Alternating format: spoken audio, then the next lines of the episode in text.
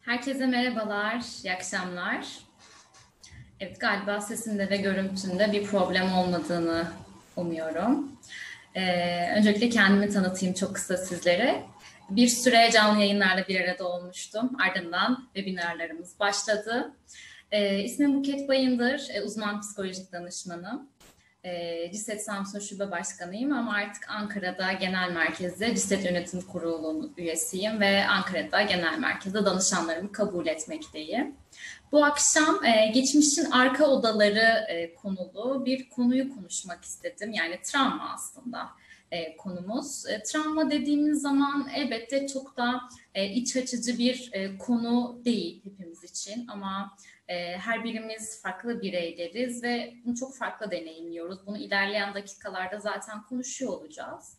E, travmanın etkileri ve travmayla başa çıkma, e, bunları nasıl deneyimliyoruz, nasıl üstesinden geliyoruz, her birey bunu kendi hayatında, kendi arka odasında e, nasıl deneyimliyor, aslında hepsine bakıyor olacağız birlikte.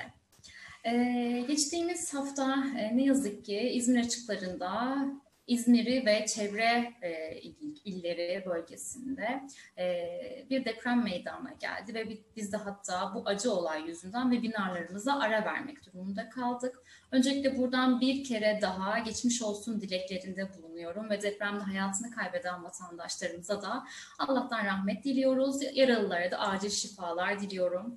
E, umuyorum ki e, bu tarz olayların, e, bunun gibi doğal afetlerin tekrardan yaşanmamasını e, ve bunun gibi zorlu durumlarda bir arada hep birlikte olarak dayanışmayla üstesinden gelebilmeyi umut ediyorum. Ee, ve bugün 10 Kasım e, Gazi Mustafa Kemal Atatürk'ün vefatının e, 82. yıl dönümünde e, bir kere daha saygı ve rahmetle buradan anmak istiyorum. E, bugün aslında onun sayesinde, onun kurduğu cumhuriyet sayesinde, onun eseri sayesinde şu an e, büyük bir gururla, e, büyük bir e, onurla bu webinarı yapabiliyoruz belki de. E, mesleğimizi e, büyük bir onurla e, yerine getirebiliyoruz. O yüzden e, ona çok şey borçlu olduğumuzu düşünüyorum. E, bir kere daha sizlerin huzurunda da e, çok garip yani çok garip bir hisle, bütün karmaşık duygularla Gazi Mustafa Kemal Atatürk başta olmak üzere ve bu uğurda milli mücadelenin tüm kahramanlarını bir kere daha rahmet ve şükranla anıyorum. Ruhları şad olsun diyorum. Peki. Şimdi e, şöyle. Öncelikli olarak görünmeyen yaralarımız aslında hepimiz travmalarımız, dediğimiz şeyler. Neden görünmeyen yaralarımız demek istedim? Çünkü e, gerçekten geçmişten birçok şey getiriyoruz. Birçok e, yarayı, birçok deneyimi getiriyoruz hayatımız boyunca. Ve kimimiz için bu yaralar daha derin oluyor. Yetişkinlik hayatımızda, hayatımızın belli evrelerinde daha derin olduğu için daha belirgin yaşıyor oluyoruz. Hatta danışanlar e, bunu şöyle tarif ediyor. Neden bunu yaşıyorum bilmiyorum. Çok garip anlamsız. Aslında geçmişte o kadar derin bir yaradır ki onun için o. O yüzden şu an anlamlandıramıyor. Mantığı yok aslında bunu hissediyor olmasının.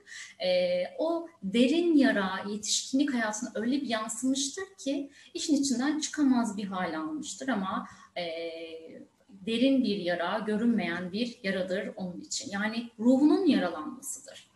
E, ilişkilerin içinde inciniyoruz, ilişkilerin içinde onarılıyoruz ancak.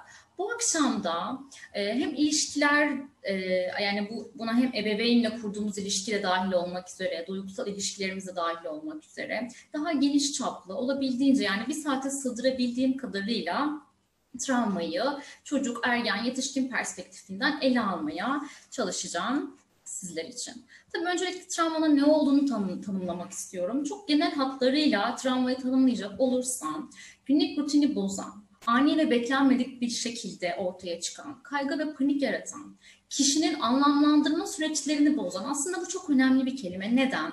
Çünkü e, kişi günlük rutinine devam ettirirken e, bedenin alışkın olduğu bir sistem var. ve ani ve beklenmedik bir şekilde ortaya çıkacağı için de beden de kişi de aslında ne yapacağını bilmiyor. Bu yüzden e, anlamlandırmaya ihtiyacı oluyor bir travma anında. Bir örselenme yaşıyor.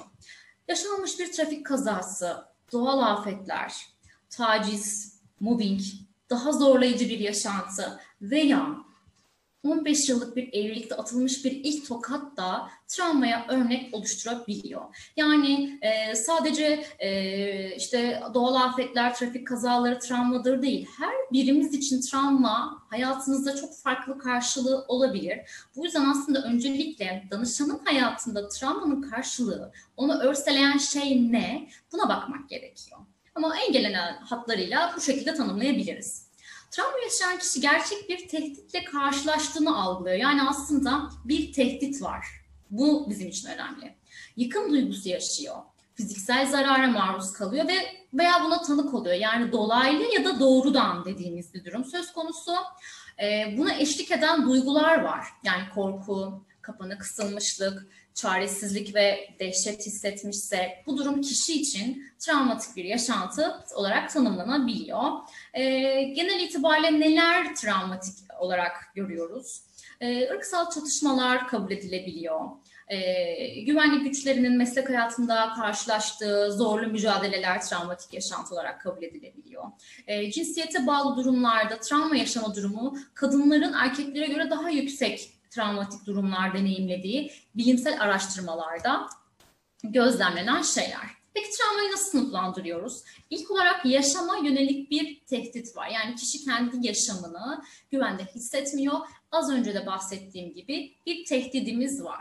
Vücudun bütünlüğüne yönelik bir tehditten bahsediyoruz. Bir diğeri en sevdiklerimize, yakınlarımıza yönelik bir tehdit. Bu sadece fiziksel olmak durumunda değil, duygusal anlamda da e, bir tehdit olabilir bu. Ve inanç sistemlerimize yönelik bir tehdit bizleri e, travmayı dört ana e, başlık olarak sınıflandırmamız mümkün. Ardından travmatik yaşantıyı birazcık daha açacak olursam sizlere kişinin kendisi, ailesi ya da yakınlarının fiziksel bütünlüğüne ya da yaşamına yönelik ciddi bir tehdidin olması. Evinin ya da içinde bulunduğu toplumun aniden hasar görmesi, yani geçtiğimiz hafta yaşanan deprem gibi evinin ve içinde bulunduğu toplum tam olarak bu duruma bir örnekti. Bir başka kişinin ciddi biçimde yaralanması ya da ölüme tanık olunması. Bakım veren kişide eksiklik. Yani aslında hani çocukluk travmalarının yetişkinliğe yansıması dediğimiz o çocukluk travması kısmı işte bu. Bakım veren kişide eksiklik dediğimiz kısım. Anne ve babalarımız olmak zorunda değil. Yani her zaman bize bakım veren kişi e, biyolojik anne ve babamız olmayabiliyor. Yani biyolojik anne ve babalarını kaybeden kişiler için birinci bakım veren kişi bizler için kimse e, bunu kastediyoruz burada. Burada yaşadığımız bir ihmal veya istismar veya zorlayıcı bir yaşam deneyimi de e, ihtiyaçlarımızın giderilmiyor oluşu da bizleri yetişkinlik hayatımızda e, yansımalarını oldukça görmemiz mümkün. Normal yaşantının dışında olan ve herkeste fark edilir düzeyde stres yaratan olaylar. Tabii ki burada normal yaşantı kelimesi çok e, ucu açık bir kelime gibi görünüyor. Çünkü her yani, yani o danışanın ya da o kişinin normalini konuşmak lazım her zaman. Çünkü normal neye göre normal diye bak baktığımız için e, genel itibariyle hani stres yaratan bir durum var mı yok mu herkese göre fark edilir düzeyde mi değil mi kısmı önemli. Bu gibi durumlar travmatik olaylar olarak adlandırılabiliyor. Peki fiziksel belirtileri nelerdir? Genel itibariyle kişide bir yorgunluk ve bitkinlik hakim. Uyku bozuklukları görebiliyoruz. Çok uyumada olabildiği gibi uyuyamama durumu da söz konusu. Bedensel yakınmalar ortaya çıkmaya başlıyor. Bağışıklık sisteminin zayıfladığını görüyoruz. İştahta bozulma. Bu yine e, çok yemeye kaçma olduğu gibi iştahın azalması da görülebiliyor. Cinsel isteksizlik görülebiliyor. Semptomatik belirtiler yani psikosomatik sarnılar, ani üşüme, sıcak basması, nefes alamama gibi e, yine bedensel e, belirtilerin ortaya çıktığı gibi, bilişsel belirtiler dediğimiz yine bellek sorunları, düşünme ve kavramada yavaşlık, e, hesaplama, öncelikleri belirlemede güçlük, sınırlı dikkat süresi, aykırı davranışla, aykırılık daha doğrusu, sürekli olarak yaşanılan travma hakkında olumsuz ve yineleyici düşünme, suçlama ve suçluluk hissi bu duygusal kısımda yer alacaktı. Buraya buraya e, fazla yanlış eklemişim. Burada önemli olan en önemli şey ise aslında yineleyici düşünmenin e, yer alıyor oluşu.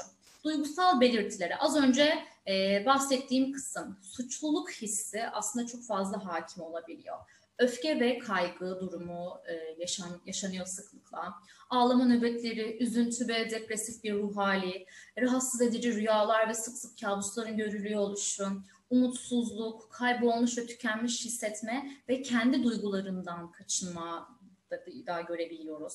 Ee, ve kişilik bozukluklarının da ortaya çıkıştığı olduğu bir dönem aslında duygusal belirtiler olarak söyleyebiliriz. Peki davranışsal ve sosyal tepkiler olarak neleri görmemiz mümkün? Aile ve arkadaşlardan uzaklaşıyorlar. Daha çok e, yani ortamdan e, kalabalık ortamlardan uzaklaşma ihtiyacı, aktivite sayısında azalması veya fazla artması yani bunun gereğinden fazla artış söz konusu, e, iletişim güçlükleri, mizah yoluyla başa çıkmaya çalışma, e, sık sık tartışmaya girme, dinlememe, yeme alışkanlıklarının değişmesi, uyku alışkanlıklarının değişmesi gibi, alkol, sigara ya da ilaç kullanımında artış veya kullanmayan birisi için bu tarz alışkanlıklara başlama, anıları canlandıran yerlerden veya etkinliklerden kaçma isteği de e, davranışsal ve sosyal tepkilerdir. Şimdi peki e, diyeceksiniz ki biz bunları hayatımızın belirli zamanlarında yaşıyoruz. Aslında evet. Bütün bu saydığım belirtileri hayatımızın belirli zamanlarında zaman zaman e, yaşamamız çok mümkün. Çünkü e, aslında çok da e, zorlayıcı tepkiler olmayabiliyor. Fakat bunlar ne zaman sorun haline geliyor? Asıl o bizim için önemli.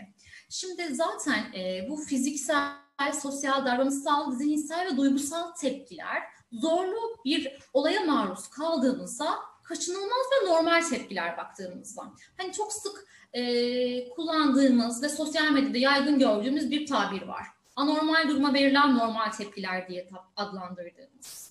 İşte aslında e, bir travmatik durum yaşadığımızda az önce saydığım belirtileri veriyor olmamız çok normal o yüzden.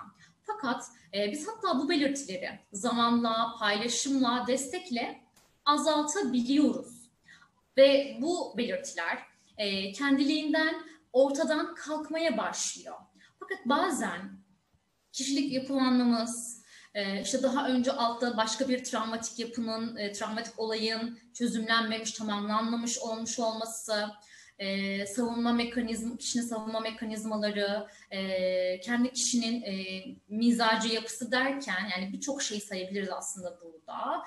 ne yapıyor? Kişi bunlarla baş edemiyor ve kendiliğinden ortadan kalkamıyor. Ailesinden uzaklaşmaya başlıyor, içine kapanıyor. Hem işte hem mesleki anlamda sorunlar çıkmaya başlıyor. Hatta iş kazalarına, yaralanmalara çünkü dikkati e, dağılmaya başladı. Dikkatte problemler olmaya başladı. Artık günlük yaşamı e, sekteye uğramaya başlıyor. Ha işte o zaman demek ki bu tepkiler aslında onun baş edemediği ve yardıma ihtiyacı olduğu tepkiler anlamına geliyor. Bu noktada e, sorun haline gelmiş demektir ve bir uzman desteğine ihtiyacı var demektir. Şimdi çok eskiden e, biraz daha yaşımızı küçülterek alalım. Okul öncesi, okul öncesi çocukların travma sonrası belirtilerine baktığımızda neleri görüyoruz? Bir yaş, e, bir beş yaş arasında e, tepkilerimiz ne oluyor? Daha çok altını ıslatma, parmak emme, yalnız uyuyamamaya başlıyorlar, sık sık ağlıyorlar, karanlıktan korkuyorlar.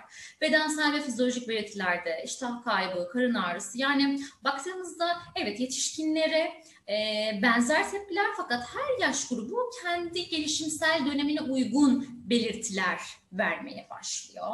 Duygusal belirtilerde ise öfke patlamaları yaşayabiliyorlar, rüzgardan, yağmur veya ani seslerden korkulup irkilebiliyorlar. Kaygı seviyeleri daha çok artmaya başlıyor ve aşırı uyarılmışlık hakim oluyor. 6-11 yaş grubu yani okul çağı çocuklarında peki neler görüyoruz? Şimdi okula gittikleri için bu sefer de okul hayatına yansıyor. Yetişkinde ne oluyordu? İş hayatına yansıyordu. Şimdi çocuk okula gittiği için okul hayatına yansıyor.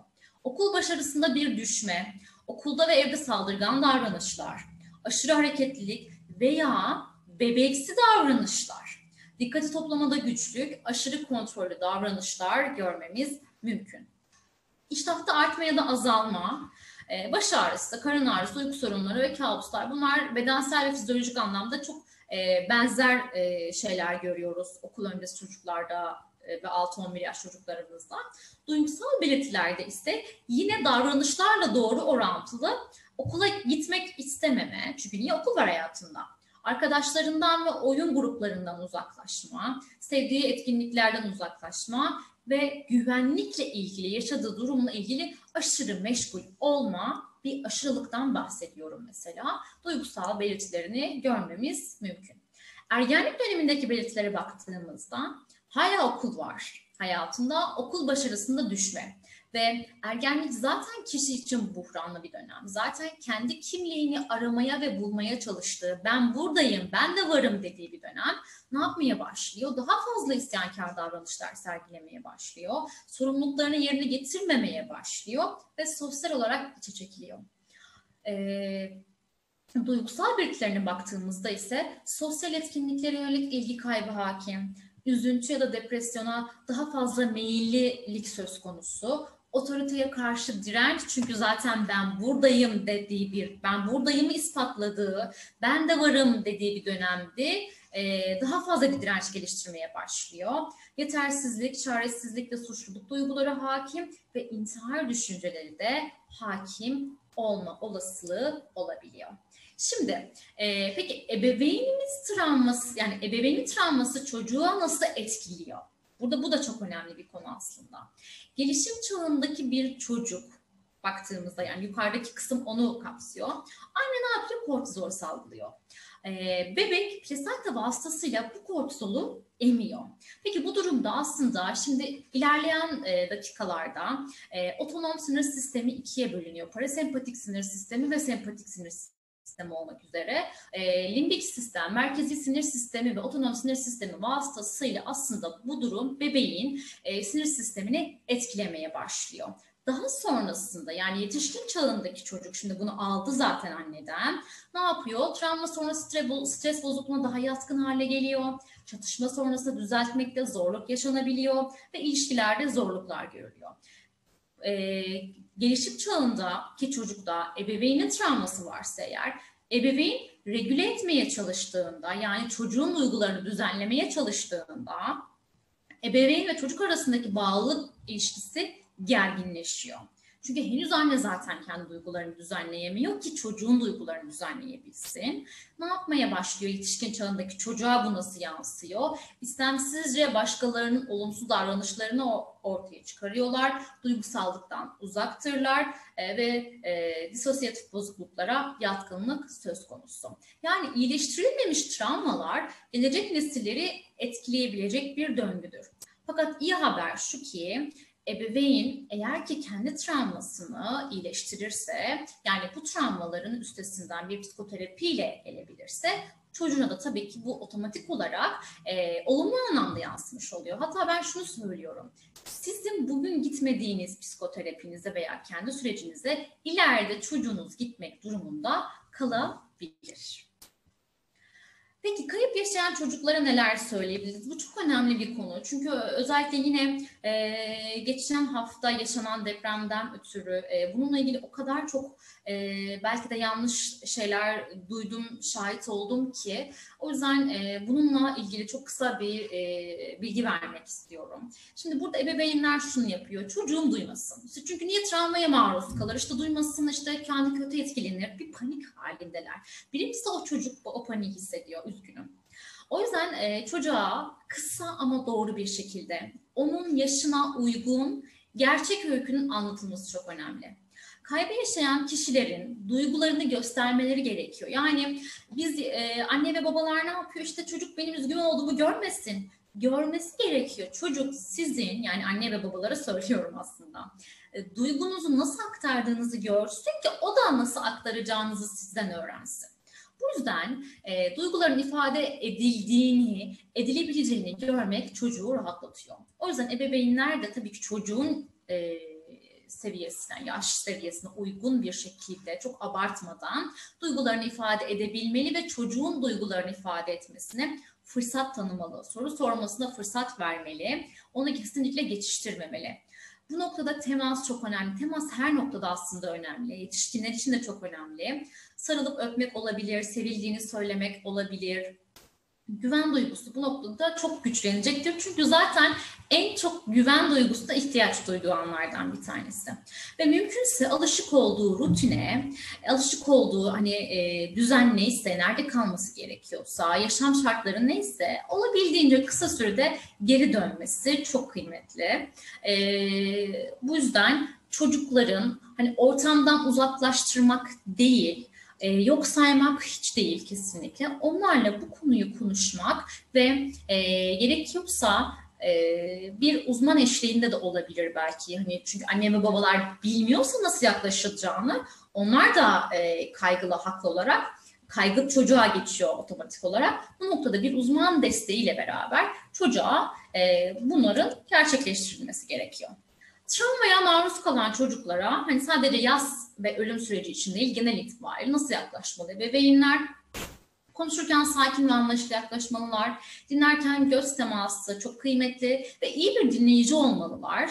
Esnek olunmalı ve çatışmaya girilmemeli. Çünkü zaten çocuk iç dünyasında bir çatışmada. Sorduğu sorular içtenlikle cevaplandırmalı. Çocuk defalarca soru sorabilir. Çünkü o sorunun cevabını defalarca duymaya ihtiyacı var.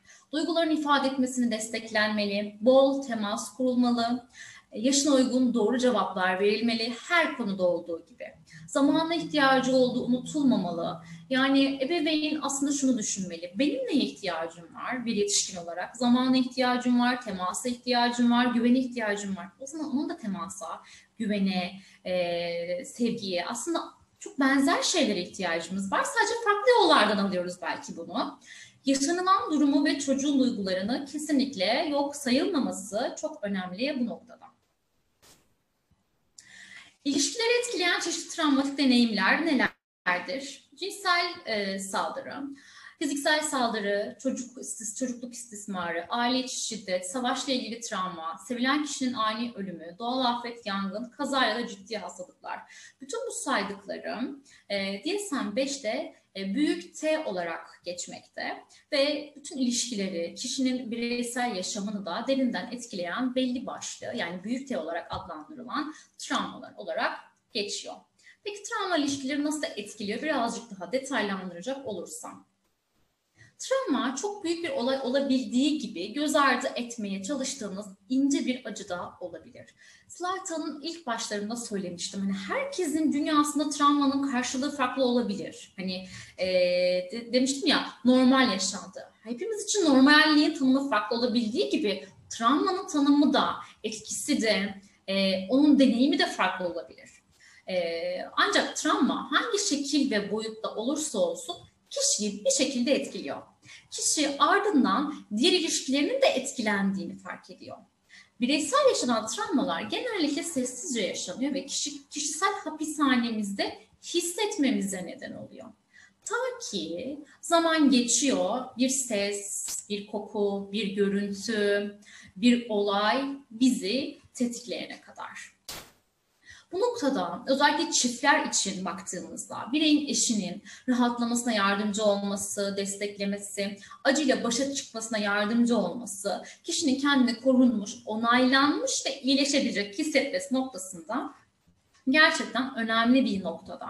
Çünkü bu gibi durumlarda en çok ihtiyacımız olduğu şey bir başkası tarafından anlaşıldığımızı hissetmek. Çünkü danışanlar geldiğinde yani bir travmatik durum olduğunda onları ilk iyileştiren şey oldukları gibi kabul ediyor olmamız ve anlaşılıyorlar. Oh diye çok rahatladım. Aslında hiçbir şey yapmadım henüz. Çünkü onu anladığım ve anlaşıldığını hissettirdim sadece henüz.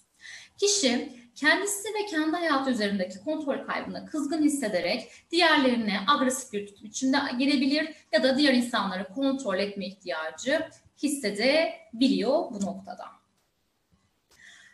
Travmanın doğası gereği bahsettiğim gibi beklenmedik ve ani olduğu için e, travmaya hazırlanacak vakti olmaması nedeniyle kişinin kişi bunu anlamlandırmak e, ihtiyacı hissediyor.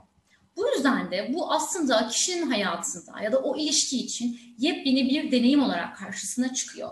Bu yüzden travmanın üzerinde çalışmak, bu deneyimi anlamlandırmak ve yeniden şekillendirmek çok kıymetli. İlişki içinde bizler seans içerisinde e, yeniden anlam, amaç ve umut oluşturabilme fırsatı sunuyor belki de. E, ve e, hani bu travmayı aslında yeniden anıya çevirdiğimiz bir noktada o ilişkiye yeniden anlam kazandırıyoruz, yeniden amaç oluşturuyoruz ve yeniden umut aşıladığımız bir süreci barındırıyor. Travmatik olayların en tipik özelliği kişinin dünyadaki emniyet ve güvenlik algılarını derinden etkilemesidir. Şimdi sistem yani psikolojik sistem tek bir kişiye odaklı.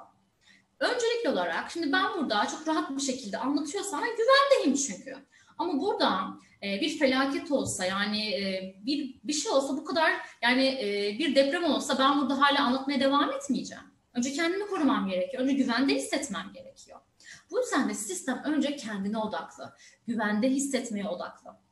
Yani emniyet ve güvenlik algısı. Ama ne zaman ki kişi ve sistem, psikolojik sistem kendini güvende hissetmiyor. Şimdi güvende hissetmeyen bir insan ne yapar? Tehlikelere açıktır. Bu yüzden de her türlü alıcıya açık olmak ister ve tehlikeleri algılamak isteriz güvende hissetmemiz için. Bu yüzden de bir travmatik olaya maruz kalan insan da kendisine tehlikeler açık hissettiği için de tehlikeleri yani algılarını açar ve bütün tehlikeleri kendisiyle ilgili olsun ya da olmasın algılayacak ki e, yeniden bir durum yaşandığında o algıladıklarından bir tanesini kullanmalı çünkü güvende hissetmiyor. Ancak güvende hissettikçe az önce dediğim gibi yeniden anlam kazandıkça, yeniden umut aşılandıkça yani onarıldıkça e, bu sürekli tehlikede hissetme ve tehlik, tehditleri algılamanın üstesinden gelebilsin. Travma sonrasında verdiğimiz belli başlı tehlike tepkilerimiz var. Aşırı uyarılma, bu travmayı hatırlatıcı unsurlar karşısında kolayca irkiliyoruz ve ani tepkiler verebiliyoruz. Çağrışımlar ise aslında olay e, sona eriyor.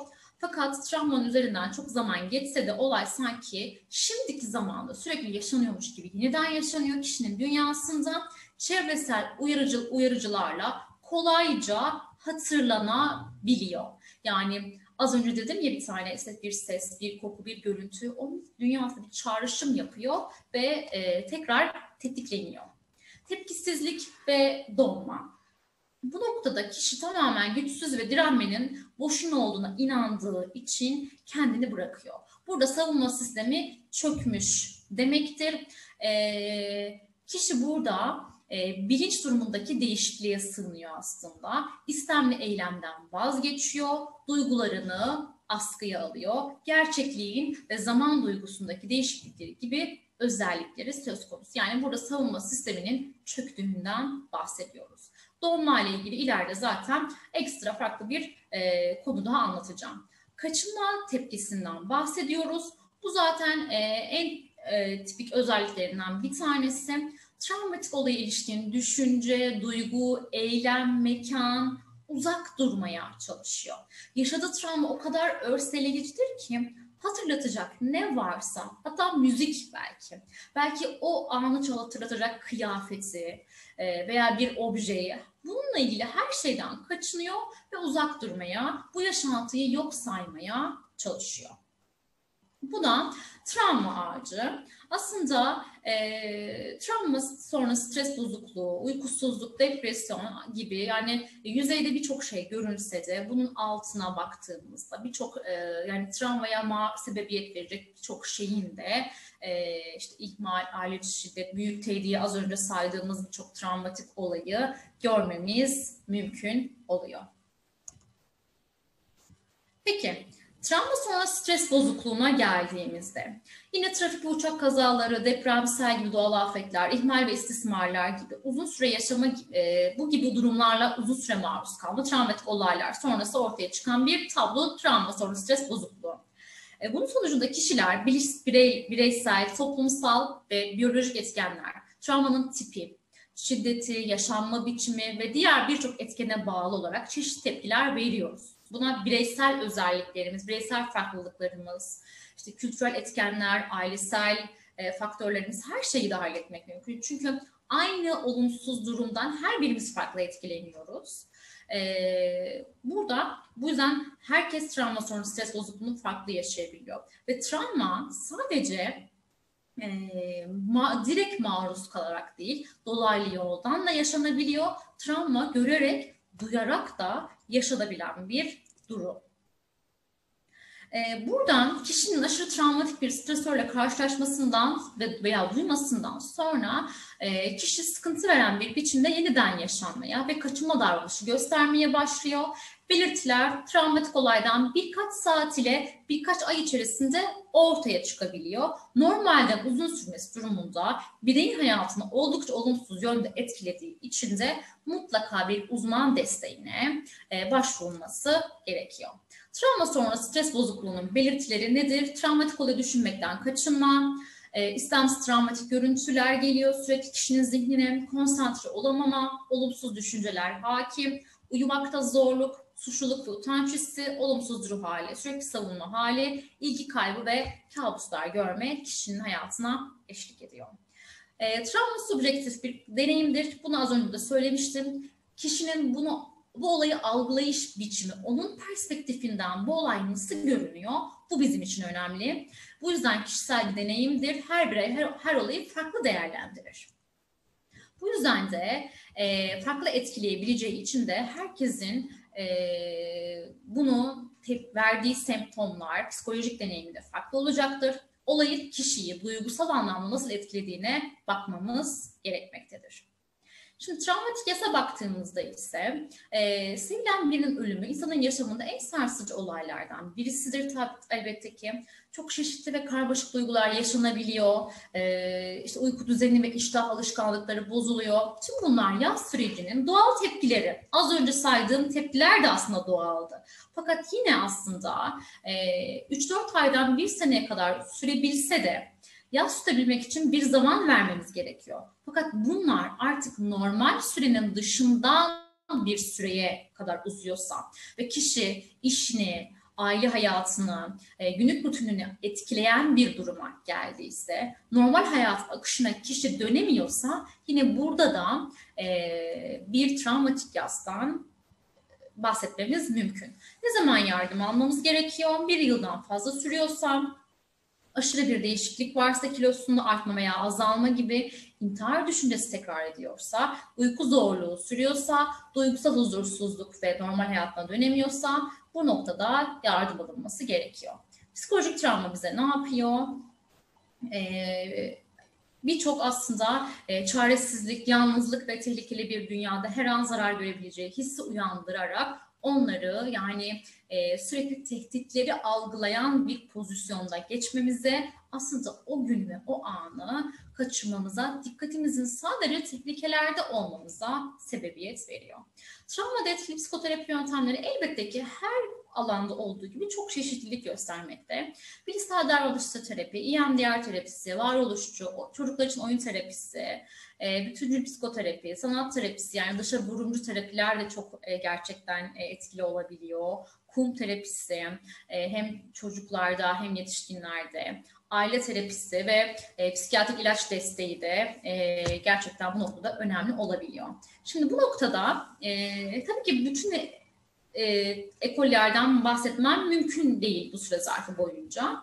E, iki tanesinden söz etmek istiyorum. Travma üç bölün, e, travma beynin üç bölgesinde e, şu şekilde çalışıyor. Öncelikle duygularımızdan sorumlu olan bir bölüm var, amigdala dediğimiz bölüm.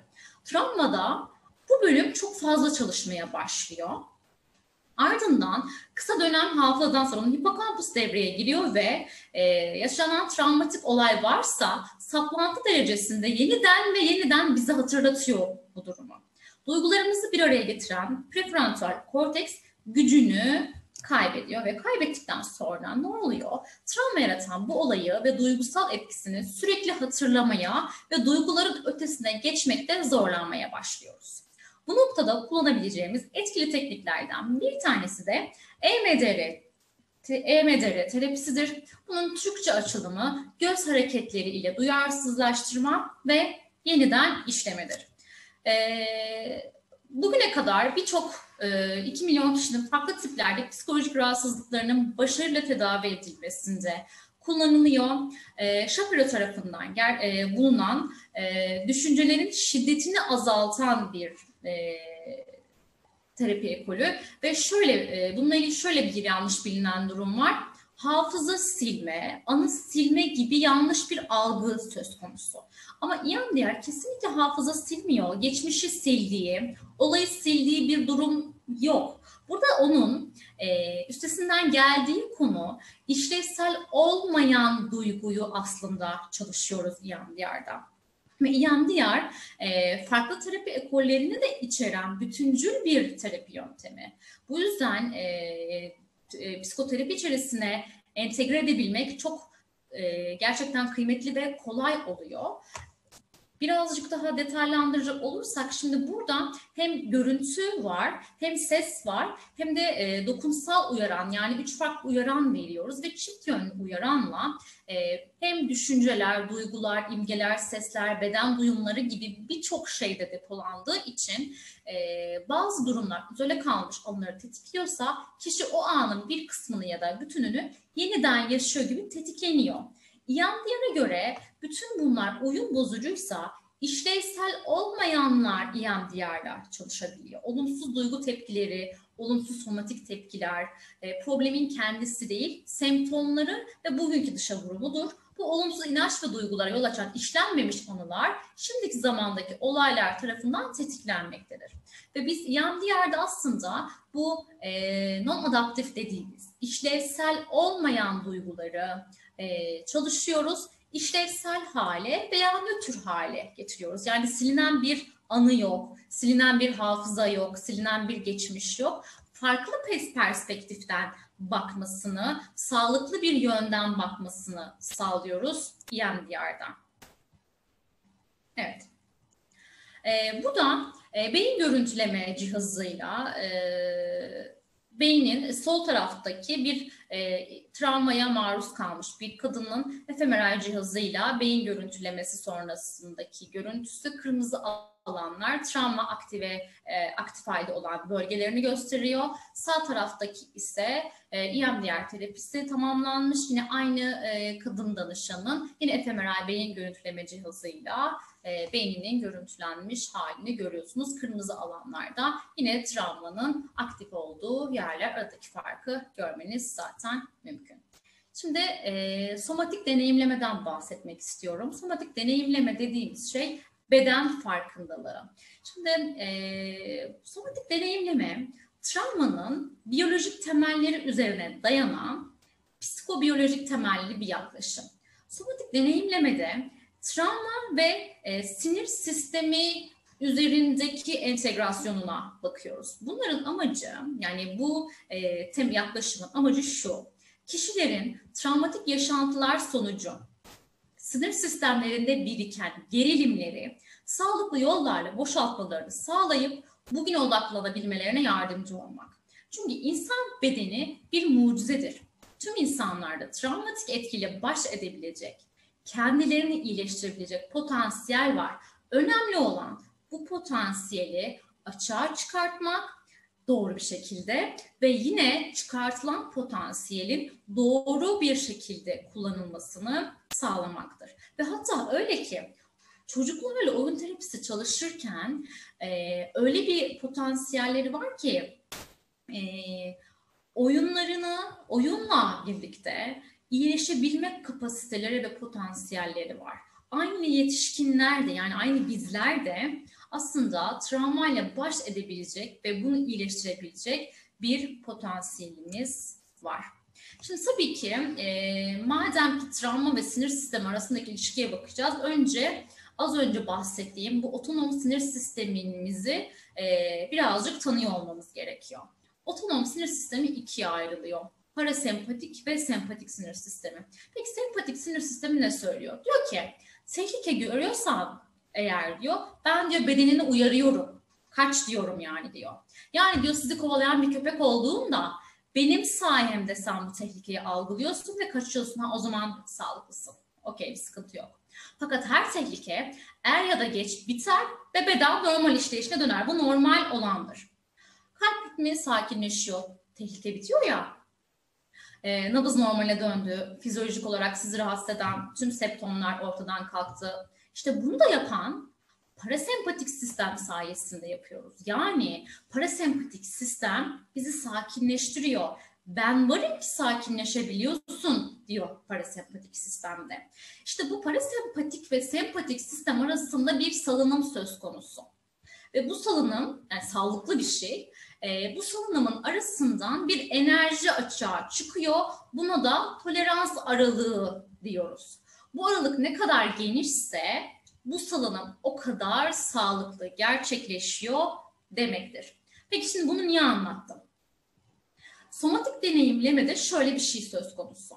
Şimdi travma beklenmedik bir şekilde ortaya çıktı ya hani kişinin fiziksel ve duygusal bütünlüğünü bozan bir olaya verdiğimiz bir isimde. Sinir sistemi kaldıramayacağı kadar ağır bir yükle karşılaştı. Aniydi, beklemiyordu, ne yaptı? Neydi travmanın sonrasında verilen tepkilerden bir tanesi? Donma tepkisiydi. O anda kişi dondu. Ve donduğu an salınımı yapamadığında e, enerji sistemden çıkamadı. Çünkü enerjinin sistemden çıkması için salınımın olması gerekiyordu. Enerji sistemden çıkamadığı için orada kaldı. Bu durum sistemin sağlıklı çalışmamasına engel oldu. Yani e, bunun bu konunun dışında bir tane bir makine düşünelim. Akışın makinenin içerisinde birçok akslar var ve işleyen bir sistem var. Ee, çalışan bir makine. Fakat içerisinden bir parça e, eksildiğinde veya o makinenin yağında bir eksiklik olduğunda ne yapıyor? Bütün sistem duruyor ve makine bozuldu diye biz tamirciye götürüyoruz makineyi. İşte aynı onun gibi. Enerji sistemden çıkamıyor e, ve orada kaldığında da sağlıklı çalışamıyor sistem. Bu noktada aslında e, travmalarda en büyük sorun neokorteksin sistemin dışında kalmasıyla başlıyor. Travmalar karşısında beynimizin en alt katmanı olan hani sürüngen beyin var ya oradan ilk cevap geliyor. Sonrasında limbik sistem devreye giriyor. İşte bütün bunlar aslında uyumlu bir şekilde çalışan mekanizmalar. Fakat e, yolunda gitmeyen şeyler vardı. Bu üç sistem ayrı ayrı çalışmaya ve senkronize olamamaya başlıyor. Beden de bazı semptomların yaşanmasına sebep veriyor bu yüzden. Bu noktada da yani e, parasempatik sistem devreye giremediğinde ne oldu? Sempatik sistem girdi tamam tehlikeyi algıladık ama sakinleş tepkisi gelmiyor. Parasempatik sistem devreye giremiyor ve aktivasyon hep üst düzeyde kalmaya başlıyor. Ve üstünden yıllar geçiyor, travma bitiyor ama kişi güvenli bir ortamdayken bu olumsuz bedensel semptomlar gösterilebiliyor. İşte bu yüzden de bedenin travma esnasında yapmak isteyeceği ama yapamaya yapmadığı, yapamadığı, yapmaya fırsat bulamadığı çünkü aniden geldi beklenmedik enerji bedende sıkışıyor. Somatik deneyimleminin bakış açısı bu tabii ki. Bu yüzden migren, fibromiyalji, kronik yorgunluk gibi pek çok konuya travma perspektifinden de bakmanın mühim olduğu söyleniyor. Peki sonra somatik deneyimleme travmalara nasıl iyi geliyor? E, temas etmek, bağlantı kurmak, gevşemeyi sağlamak için çok e, önemli adımlar. Şimdi bağlantı kurmak diyoruz ama e, kaçırdığımız nokta şu ki biz hep bir ötekiyle bağlantı kurmaya çalışıyoruz. Hiçbir zaman kendi bedenimizle, kendi iç duyumlarımızla, e, bedenimizin bize vermeye çalıştıklarına pek kulak vermiyoruz galiba. Burada önemli olan kendimizle o bağlantıyı kurmak. Geçmişi değiştirmemiz mümkün değil. Yani size hiç kimse demesin ki geçmişini değiştirebilirim, silebilirim. E, bu gerçekten büyük bir yalan olurdu. Bu yüzden önemli olan geçmişi değiştirmek değil de bu travmaları anıya çevirmek, o sıkışmış enerjileri somatik deneyimlemeye göre açığa çıkmamış enerjinin açığa çıkmasını sağlayarak bedeni özgürleştirmek. Fakat travmanın bedenin üzerindeki etkisi elbette ki yatsınamaz. Zaten beden kayıt tutar diyoruz. E, bu bir gerçektir ve unutulmamalıdır ki insan sadece zihinsel, duygusal ve davranışsal süreçlerden ibaret değildir. Bizler de zaten bütün seanslarımızda hani bir bütüncül bir yaklaşım olarak ele aldığımızda e, bilişsel süreçlere giriyoruz, psikodinamik olarak bakıyoruz. Yani e, davranışlarımızın altında yatan nedenlere, çocukluktan getirdiklerimiz de çok kıymetli. Yani kıymetli derken e, ebeveynlerimiz bilerek ya da bilmeyerek, isteyerek ya da istemeyerek bir şekilde travmalara maruz bırakabiliyorlar. E, hepimiz travmatik insanlarız e, bir yerde. Bu yüzden hani bütüncül olarak hem bedensel, hem zihinsel, hem duygusal, hem davranışsal bütün açılardan ele almak aslında e, insanın en ihtiyacı olduğu işte asıl bağlantıyı orada kurduğu, özgürleşmenin orada yaşandığı bir nokta. Peki travmayla başa çıkma noktasında neler yapabiliriz bizler? Öncelikle bizler kendimize iyi gelmeliyiz. Ee, yani kendi kendimiz uzman olamayız elbette ki ama hani genel başlıca olarak neler yapabiliriz başa çıkma noktasında. Ee, yaşanılan olay hakkında konuşmaktan kaçınılmamalıdır. Yani kaçma davranışı işte burada e, kaçma davranışından kaçmamız gerekiyor. Kaçınmak sanığın aksine travmanın etkilerini azaltmaz, tam tersine iyileşme sürecini uzatmakta. E, yine bir şey sıkıştırıyoruz galiba burada yine bedene. Anılardan kaçınma isteği tamamen doğal olsa da travmatik olaylarla ilişkilendirilen her türlü unsurdan kaçınmak, sistematik olarak yüzleşmek. Yani burada da komple yok saymak da sağlıksız. Birdenbire önüne sunmak da sağlıksız. İşte sen artık bundan kaçmayacaksın, gör istedim de değil. Sistematik olarak çünkü hazır olmayabilir. Ee, öncelikli olarak kişinin buna hazır olmaya ihtiyacı olabilir. Hani hazır bulunuşluk dediğimiz bir durum burada çok önemli bir yere sahip. Yaşanılan travmatik olaydan sonra kişiler insanlardan uzak kalmak isteyebilirler. Aslında bu çok normal ama bu durumun e, denge önemli. Bu durum daha kötü hissetmelerine neden olabilir. Bu nedenle ilişkilerin sürdürülmesi ve çok fazla yalnızlaşılmaması yani evet yalnız kalma ihtiyaçlarına saygı duyulabilir fakat bu onları çok fazla sosyal izole etmeden e, sağlanması çok önemlidir. Travmatik olay yaşamış biri için yaşanan semptomların, hissedilen duyguların çok doğal olduğu unutulmamalıdır zorlayan duygu ve düşüncelerin şefkatle kabul edilmesinde terapist ışık tutmalıdır. Yani eğer danışanla çalışıyorsak ama bu e, kendimizsek veya hani bir arkadaşımızsa e, hem kendimize bir arkadaşımız terapist olamayacağımız için hani arkadaş olarak veya kendi adımızda e, bu noktada şefkatle kabul etmemiz gerekiyor. Hani az önce de söylediğim gibi kendimizle bağlantı kurduk mu? E, bence çok fazla kurmadığımızı görüyorum. Yaşanılan duygu ve düşüncelerin dengelenmesinin biraz zaman alacağı unutulmamalıdır.